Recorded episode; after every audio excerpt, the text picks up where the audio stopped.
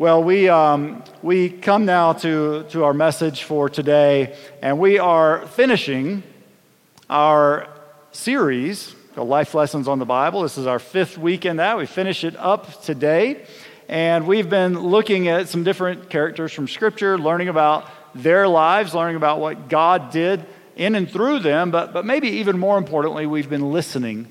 We've been listening to what God would have to say to us and to teach us from the lessons of their lives so that we might grow in him as well. And today we finish up looking at Peter. Peter today. And um, Peter was a disciple of Jesus, but you know what? Peter wasn't his name. Right? It's mouth to me here. Simon. His name was Simon, but Peter was kind of a nickname that Jesus gave to him the first time they met. And the first time they met was in the, the first chapter of, of John. You find it in verse 42. And Jesus looks at Peter and Jesus says this He says, You are Simon, son of John. You will be known as Cephas, which is Aramaic for rock, or as Petros, Greek for rock. You will be known as the rock, right? Jesus, Jesus gave him that name. And I mean, what a cool name, right? I mean, if any of us needed a nickname, Rock. Who wouldn't want Rock? That's a great nickname, isn't it? So Peter, Peter was given this name, the Rock, but, but at that time, Peter had no idea of the cost that he would have to pay to, to live into that identity, to live into that name. And you know what else is strange? If, if you know if you've studied the Bible, if you know anything about Peter's life, you know this that he was like nothing like a rock, right? Peter was arrogant. Peter was impulsive. Peter spent a lot of time just running around doing crazy stuff. He jumped out of boats like twice. He kind of made a habit of it, right? Peter continually missed the point. Peter was one of these guys that would like talk first and think second. You know what I mean? Sometimes he would act first and think second, right? So Peter wasn't anything like a rock. So sort of, it's sort of like a joke that Jesus gave him that name back in John 1 42. And, and, I like Peter because I feel like I can identify with Peter a lot. Peter screwed stuff up. He was very human, very real in these ways, and, and, and maybe, maybe you can too. Maybe you can identify with Peter as well. Um, but today, uh, we're going to look at Peter, and we're going to look and we're going to be working from John chapter 21 as we look at, at Peter. And, and John chapter 21 is this pivotal moment in Peter's life. It, it is this transformational moment for Peter because because if you leave Peter in John chapter 20, what you see is that it all fell apart. It all fell apart. Peter denied Jesus. He failed. He fell on his face. And so if you stop at John chapter 20, then, then you separate the Peter of denial and of failure from the Peter of Pentecost right? And so, John chapter 21 is this pivotal moment, this transformational moment for, for Peter. He goes from being afraid to tell the truth in front of a servant girl to, to preaching with great boldness before thousands of people and standing up to, to the religious authorities of the day. John 21 is this, this uh, transformational, pivotal moment for Peter. And what we'll find as we look at John 21 today, we'll find that Peter here learns the power of restoration. The power of restoration. So we'll begin John 21. I'm going to kind of take this in chunks today. So we'll look at the first six verses here John 21, 1 through 6.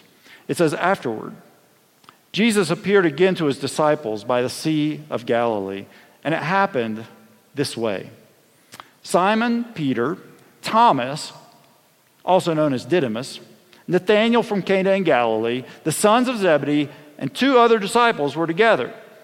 I'm going out to fish, Simon Peter told them. And they said, Okay, we'll go with you. So they went out, and they got into the boat, but that night they caught nothing. Early in the morning, Jesus stood on the shore, but the disciples didn't, they didn't know that it was Jesus. And he called out to them and he said, Friends, have you any fish? And they said, No. And then he said, Throw your net on the right side of the boat, and you'll find some. And when they did, they were unable to haul in the net because of the large number of fish. Okay. Now, with this text, this part of this text, some commentators will really dig into this. They'll really dig into Peter here, and they'll say Peter was such a failure because he went back fishing. And maybe he was. I don't know. Maybe he wasn't. It is what he knew how to do, fishing. It was the skill set that Peter had. Maybe he just went fishing to try to provide some food for his family. I don't know. Maybe it wasn't a big moment of failure. Maybe it, maybe it was. But he goes fishing. He goes fishing.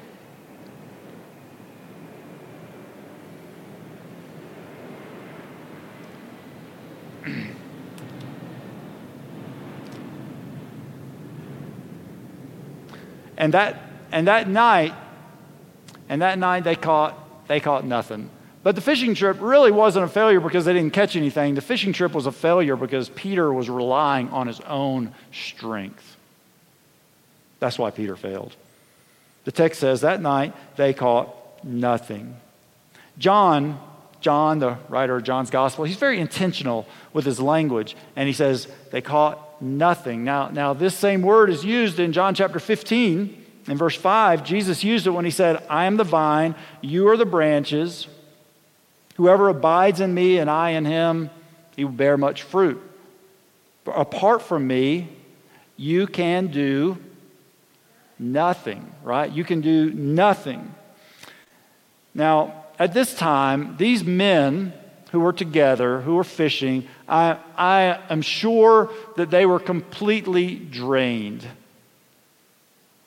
They were emotionally drained. They had watched their friend, their leader, their Savior be crucified and die and be buried. All their, all their dreams and ambitions were dashed. So they were emotionally drained. That they were probably also they were probably also drained just from the fact, you know, maybe spiritually, like from the fact that they now knew that Jesus had risen from the dead. But like, how do you even wrap your head around that, right? And so they were probably like spiritually drained from, from trying to figure this out. And then they're, they're obviously physically drained. They've been fishing all night, they've been working on their boat all night. It's now morning, and they've caught nothing. These guys are drained. These guys are kind of stripped down to nothing. But here's the thing nothing is where God works best. Did you know that? Yeah, praise God. Nothing is where God works best. It, you know, it's where He seems to show up and do some of His greatest things. I mean, if you turn in your Bible, if you turn in your Bible to the very beginning, to the first page, Genesis 1 1, you know, God made everything out of nothing, right? It's where God does some of His best work out of nothing.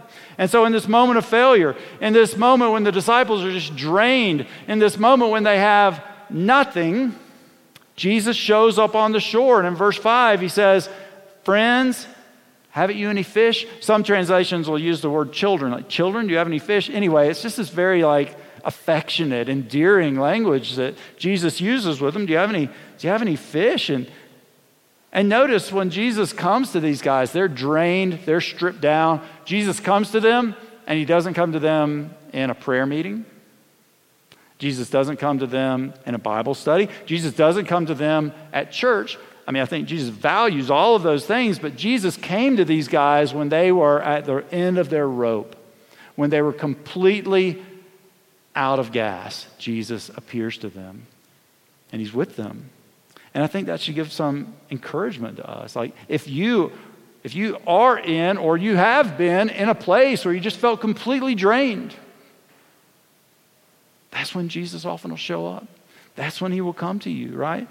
Um, he, he's not only encased in the walls of this building, but, but he will come to you when you are most desperate for Him. And he asked them, How are you, how are you doing? Right? How are you doing? If you caught any fish, so how are you doing? Are you drained? Right? How are you doing? And Jesus, he addresses this question, right? Children, friends, have you caught any, have you caught any fish? How are you doing? He addresses this literally to a boatload of failures. Right? Boatload of failures there. They didn't catch anything. They caught zero fish. And then he, t- he just tells them, right, well, just throw your net on the other side of the boat. And they do. And, it, and it's so full of fish that they can't, even, they can't even physically bring it into the boat. And then something happens here for John. John has some pretty good insight, and John begins to realize this is Jesus over here, right? And then Peter, Peter's the one, like, John kind of like understands. Peter just jumps right in, right? And so here, starting in verse 7, we begin to see that Peter is kind of different than the other disciples. He's a little different. And, and so in verse 7, we'll pick it back up. It says, So John, that's the disciple Jesus loved, said to Peter, It is the Lord. And as soon as Simon Peter heard him say this, It is the Lord, he wrapped his outer garment around him because he had taken it off, and he jumped into the water. And then the other disciples, they followed in the boat like normal people, towing the net full of fish and they were not far from the shore, about 100 yards. And when they landed, they saw a fire burning. There were coals, there were fish on them, there was some bread. And Jesus said to them, Bring some of the fish that you just caught. And so Simon Peter climbed back into the boat, and he dragged that net ashore. It was full of large fish, 153 of them. But even with so many, it was not torn. The net was not torn. Now, a couple of things to note here, right? Peter, failure as he was, he wanted nothing more than to be with Jesus, than to be with his Lord. And, and, you know, for most of us, like for most of us, I think, when we decide to go swimming, right, we tend to take some of our clothes off. But for Peter, he decides to go swimming, he puts his clothes on, right? And then he didn't just jump into the water. Some translations actually say he threw himself. I'm not sure what that looks like throw himself into the water, right? Throw himself into the water. And you can just kind of imagine this picture. Like Peter is this guy, he's just sort of spastically, spastically kind of all over the place because he's so excited to be with Jesus. Yeah? And then we read about, you know, we read about this great quantity of fish that they caught on the, the other side of the boat. And it was so heavy they couldn't even haul it into the boat. And then and then, well, look, look who hauls it ashore all by himself, right? Is Peter. Peter does this. It's like Peter is competing in the world's weirdest triathlon ever, right? Get dressed, go swimming, and then drag a net of fish around. I don't know. Have you ever heard of a triathlon like that? The world's weirdest triathlon Peter's into, right? And you can just imagine he's kind of running all over the beach, doing all kinds of things. But I'm sure that in the back of his mind, in this moment, you know, is, is, that, is that time of denial? Is that failure? When he denied that he knew Jesus. The night that his resolve collapsed. And, and, and, I wonder, I wonder if like he's using his busyness and his activity just to kind of not have to deal with the, the elephant in the room, if you will. And the scriptures tell us this is the third time that Jesus and Peter were in the same place together, but they still haven't had the conversation, the kind of awkward conversation about what happened, right? And then we pick it up again, verse, um, verse 12 here, I believe. Jesus said to them, He said, Come and have breakfast.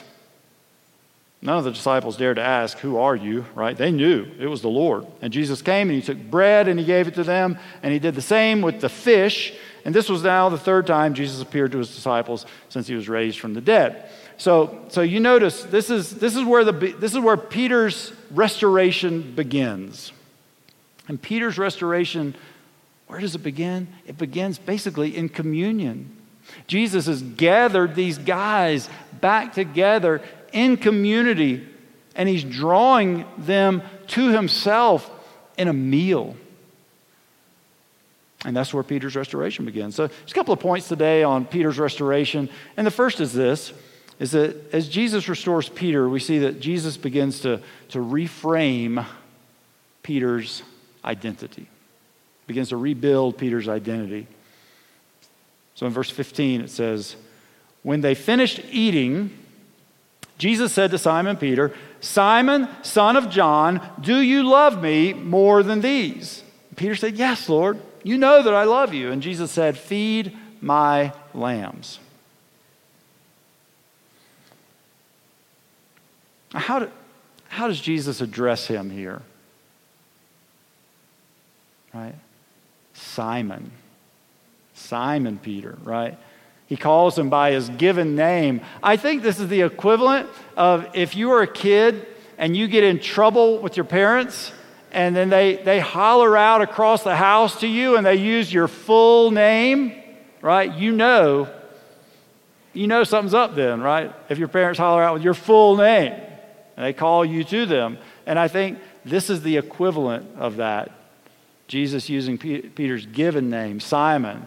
Like when they call you by your full name, you know a lesson's coming, right? Simon's about to get a lesson here. And, another thing to notice is that Jesus never asks a question that he doesn't already know the answer to, right? Simon, do you love me? Right? I mean, he already knows the answer. Why does he ask the question? Right? Well, I, I think he asked the question because it wasn't for his benefit. It was for Simon Peter's benefit to answer the question, right? Peter needed to, I think Jesus knew that Peter needed to slow down, right? He's, he's sort of covering his emotion with activity. Peter needed to slow down, Peter needed to calm down. And he needed to begin to think through what happened back in that courtyard. He needed to think do I love Jesus? Really think about it, right? Do I, do I really love Jesus? Or was I just fascinated by Jesus? Or was I just there with Jesus like because of the miracles and the, the healing? need to think about these things. And then the third thing Jesus says is this He says, he says, Do you love me more than these?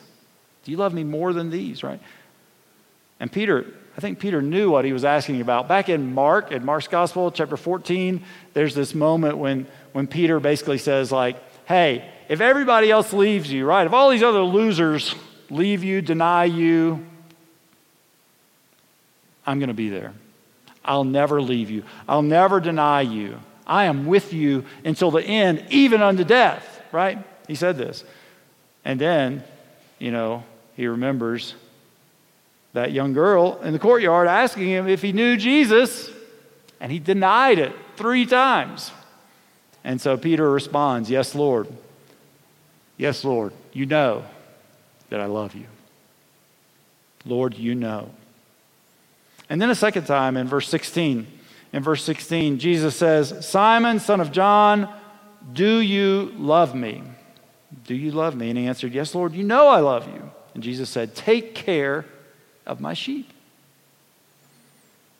So I think with each question, it's like Jesus is driving home a point here with each question, with the repetition. He's asking Peter about his motivation. He's inquiring to Peter about his heart, right? And you see, our motivation for following Jesus, it will rarely show itself when things are good. But when things get tough, right, our motivations will begin to surface and become a little more obvious. And so this question must be asked in all that we do like, what is our motivation? What is our heart? Do you want to serve? You want to be like William, serve, be a leader in the church? Do you want to volunteer with our kids' ministry? Do you want to be on the worship team, right? Do you want to be with hospitality? Do you want to get involved? That's great. That's great, but we always need to go back to what is our motivation for wanting to serve, right? Because if we want to give, if we want to lead, if we want to teach, if we want to serve, it must be, it must come from our love for Jesus. Yeah. It can't be from anything else. And so we always have to stop and we need to slow down and we need to ask ourselves these questions. Then, verse 17, the third time, Jesus says to him, Simon, son of John, do you love me? Now, this time, Peter was hurt because Jesus asked him this third time, Do you love me? And he said, Lord, you know all things. You know that I love you. And Jesus said, Feed my sheep. So, with each question of devotion, Jesus is giving this admonition to care for others. Jesus here, he's, he's stripping down Simon. He's stripping him of his arrogance. He's stripping him of his impulsiveness. He's stripping him of his pride. He's stripping him of his old self, of his false expectations of leadership, of all of his idols. He's stripping him down. And he's digging into Peter's motives. And it's at this moment that, that you can begin to see Peter the failure becoming Peter the rock.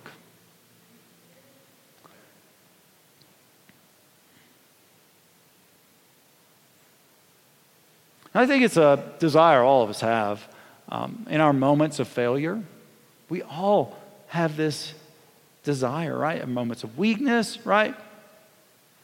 In these moments, we, we want nothing more than for Jesus to come into our lives and to begin to restore us, to speak into us, to put His grace over us.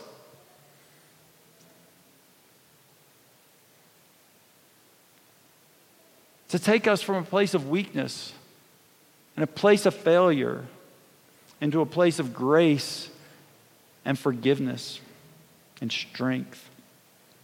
But in order to see this, we, have got to stop blocking out these conversations in our lives, right? We got to start talking to Jesus. And like we're so often like Peter, we just want to be busy. And we assume activity is doing the same thing as having these real hard conversations with Jesus. And so for Peter, before Peter could see the depth of his sin, he had to fully understand God's grace. There's great, great quote here from, from uh, Tim Keller. He puts it this way He says, We are more wicked than we ever dared believe, but we are more loved and accepted in Jesus Christ than we ever dared hope. I mean, that is that's some good stuff right there. You can read the rest of that one on your own. We're more, we're more wicked than we ever dared believe. We're more loved and accepted in Christ than we ever dared hope. Mm. So Peter, he had to understand the depth of his sin, the depth of his failure to begin to understand the depth of God's grace and the power of God's grace. And before Peter could become the rock, Jesus had to strip him down, Jesus had to humble him. A.W. Tozer is quoted as saying, God cannot use a man unless he hurts him deeply. Now, that comes across to me kind of kind of wrong, you know, it doesn't sound quite right. But I think I, I get what Tozer is saying. And, you know, and, and with Jesus and Peter in this interaction, I, I don't think Jesus is saying any of this or asking any of these questions because he wants to be mean, but, but he's doing it out of a pastoral heart. He's doing it out of a desire to restore Peter, right? He, he didn't want to, I don't think Jesus wanted this last interaction with Peter just to be, you know, a series of defeating sort of losses for Peter, but he wanted Peter to be affirmed in love. And, and in contrast to all the other disciples, Peter's sin was the gravest. He had reached rock bottom, he was nothing. But remember, nothing. That's where God does some of his greatest work. Amen? And so this is something Peter, Peter had to learn the hard way. And, and we see this in, in Peter's first pastoral letter in 1 Peter 5 6. He said this, and I think he knew what he was talking about. He said, Humble yourselves, therefore, under the mighty hand of God, so that at the proper time he may exalt you. Peter knew this from experience. And you see, Peter came to realize that he was not the rock because of his great qualities or because of his great personality, right? Or because of his leadership skills. That was all gone. That was all stripped away from Peter. Peter was a rock simply because he was following the one who truly was the rock. So, for any of us, any of us that feel like maybe a, one time or another, or a bunch of times, you felt like a failure. You felt like you've hit rock bottom, right? This should give us incredible hope. Because look, it took Peter's greatest failure in life to, to realize and recognize this one truth that sometimes our greatest failure is like the breeding ground for God's greatest success stories. So, Jesus restores Peter's identity, and then Jesus reframes Peter's purpose. Jesus reframes Peter's purpose. And here, Jesus gives Peter an admonition to, to care for others, right? Feed my sheep, or feed my lambs, tend my sheep, feed my sheep. This these three admonitions to care for other people. So he gives Peter an opportunity. Jesus gives Peter this opportunity to move his Christianity from his head and into his heart and then out into his hands, right? Because love does that. Love always has a demonstration, right? If we just profess love but never demonstrate it in any way, it's kind of hollow. I mean, if you think about in relationships, um, if, you, if you're a parent to a child, you know, a husband and wife, you can say the right words all the time, but if you, if you don't demonstrate them, it's kind of hollow. It doesn't really mean much. Love always has this demonstration. And so that's kind of what Jesus is getting at here, right? And it's interesting what he says. Um, you know, Jesus doesn't say, Do you love me, Peter? Okay, make sure you pray, right? Do you love me? Make sure you read your Bible every morning, right? I mean, do you love me? Make sure you're at church every Sunday. I mean, these things are, these things are certainly valuable and important, right? But what Jesus is communicating here is, is the foundation upon which all of that is based upon, right? Because if we want to feed his lambs, we will be praying, right? If we want to take care of his sheep, we will be in community, in worship, knowing one another, living deeply together, right? It, if we want to take care uh, of bringing justice, right, we will be knowing and caring for the, the widows and the orphans and the oppressed out there. We will be doing this. Here's another interesting thing Peter's restoration doesn't come from, from new information, it, it comes from old truths. It comes from really going back to the basics, right? Because because this is the same message Jesus has always shared. I mean, there, there's, a, there's a text in Matthew 24 when you know, people are talking about the old covenant and the law, and then Jesus just kind of boils it all down, right? He just boils it out all down to like a really easy to understand. Love God, right? Love God and love people, right? Love God and love, love. That's, that's it, right? It's the basics. And so, so so Jesus is restoring Peter, not with some new information, right? Not with some new revelation, but by going back to the basics. Love God, right? Feed my sheep, take care of my lambs. That, that's, that's it. And Jesus has now given the disciples two missions. He gave them the mission to be fishers of men. And now Jesus is giving his disciples the mission to be shepherds of the flock, to take care of his flock. Now, the author N.T. Wright, he sums it up this way. He says, Christians should be found serving the world with arms outstretched, holding simultaneously to the pain of the world and to the love of God. Right? That's what it means to go out and to feed my sheep and to feed my lambs, to take care of Jesus' flock. And it is intimidating, right? I mean, that's kind of that's kind of intimidating. You know, to get out there, to give of yourself, to serve others, to share your faith, to evangelize. It's kind of intimidating, but let, let me just point this out. Throughout the Gospels, Jesus' primary means of evangelism and of discipleship is this having a meal with somebody, right? Pretty basic. That's Jesus' primary means of like interacting with people is over a meal. Now, let me do a little survey. And you can raise your hand in response. How many here have ever eaten food? Right, you can just raise your hand as a response. Right? Okay. Those of you not raising your hand, we'll deal with you at the door after church. Right. How many of you have ever, ever eaten food, right? Right? Well, Jesus did a lot of ministry over food. We all got to eat, right? Some of us more than others, but uh, we all got to eat. And so, if you want to get out there and love people and serve them and share your faith with them, just invite them to a meal, invite them out to eat. Invite them to the food court at Oakland Mall. Invite them into your home. Cook a recipe. Get the cookbook from the women's table, right?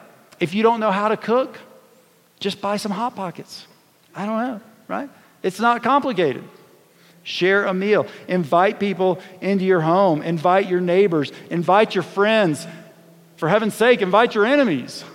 Invite them into your home. Share a meal with people. That's just, it's just like an easy place to start, right? This doesn't begin with new information. It's just going back to the basics. Love God and love people.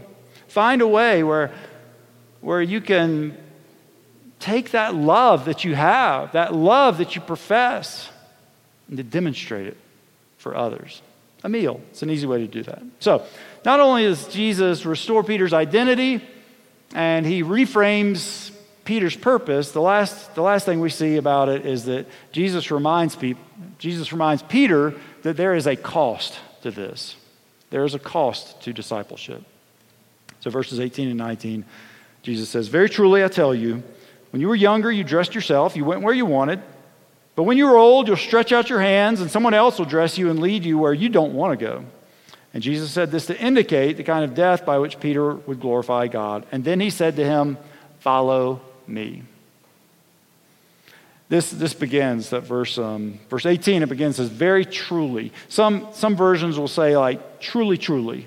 It just means like something really profound is about to be said here. Something really true is about to be shared, right? Something very trustworthy. And the last time that Peter heard these words, very truly or truly, truly from Jesus, is when Jesus told him he was going to deny him, right? So Peter knows whatever is being said here is trustworthy and is true and is going to happen.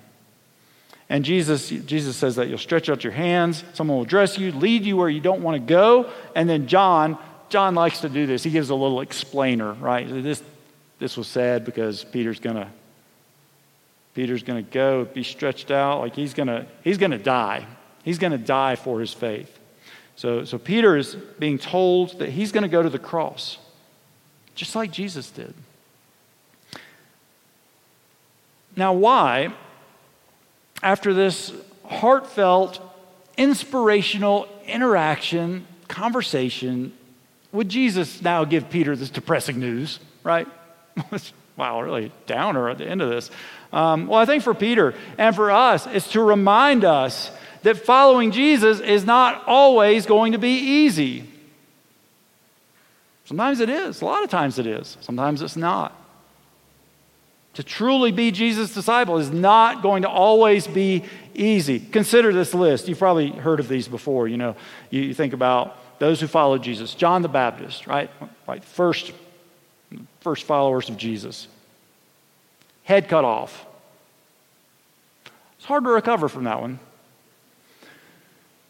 Apostle Paul, tortured many times. It's thought that his head was cut off. Right? Sort of like a theme you begin to see here. Peter's right hand man, Mark, tied to a horse and dragged around the town until he died.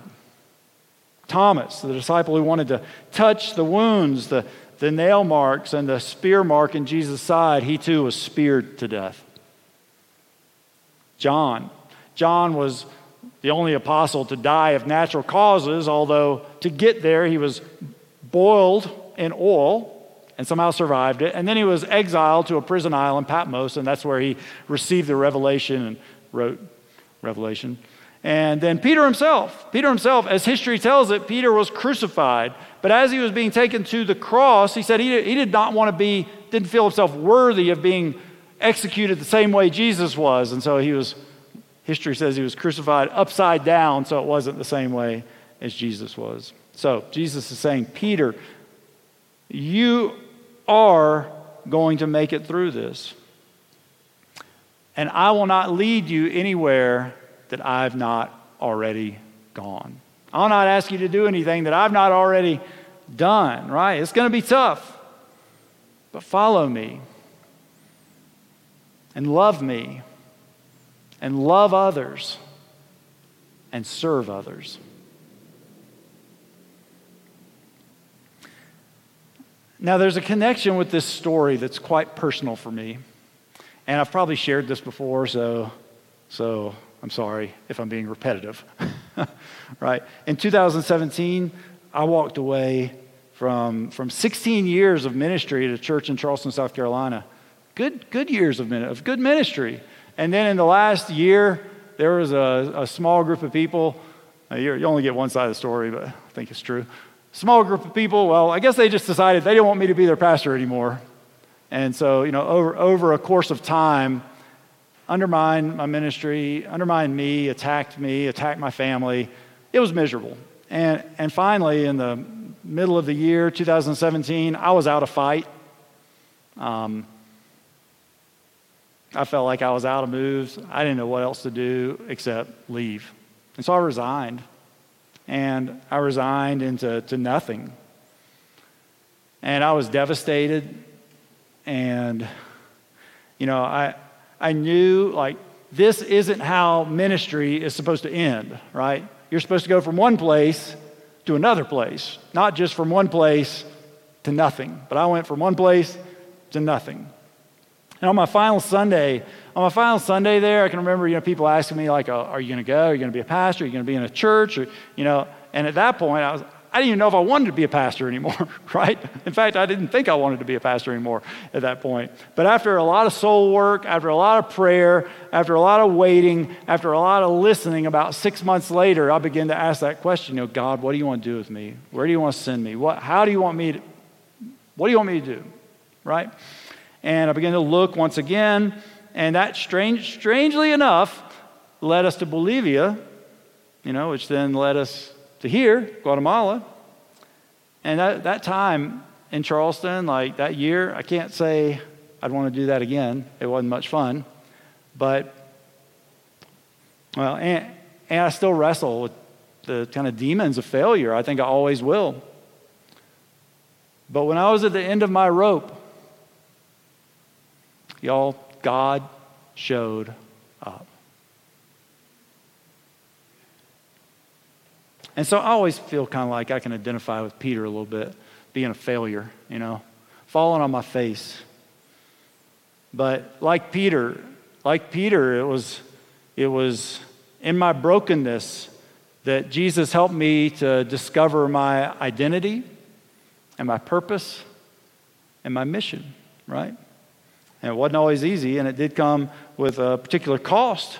But now I get to be here with you, and I get to love you, and I get to serve you, and then I get to turn around and watch you go and love others and serve others for Jesus. What a joy that is. But I wouldn't have ever walked into this church. And I wouldn't have ever found my identity and my purpose and my mission if I had not been broken. If I had not been stripped down to nothing. You know, and it's often something that can only be seen in hindsight. Hard to see it when you're in the middle of it, but often our greatest failures are God's breeding grounds for his greatest successes. Might be for you too. So, John 21, it's this pivotal moment for Peter. But, but I think it's pivotal for all of us who follow Jesus. He uses broken and bent and messed up people who have carried around the name failure. He uses them. He uses them. He uses me. He'll use you to be ambassadors of His good news and of His love to a hurting world. But He requires a couple of things. He requires a couple of things from you. He requires a humble and repentant heart. He requires from you a desire to love Him. And he, des- and he requires from you a desire to love and to serve other people.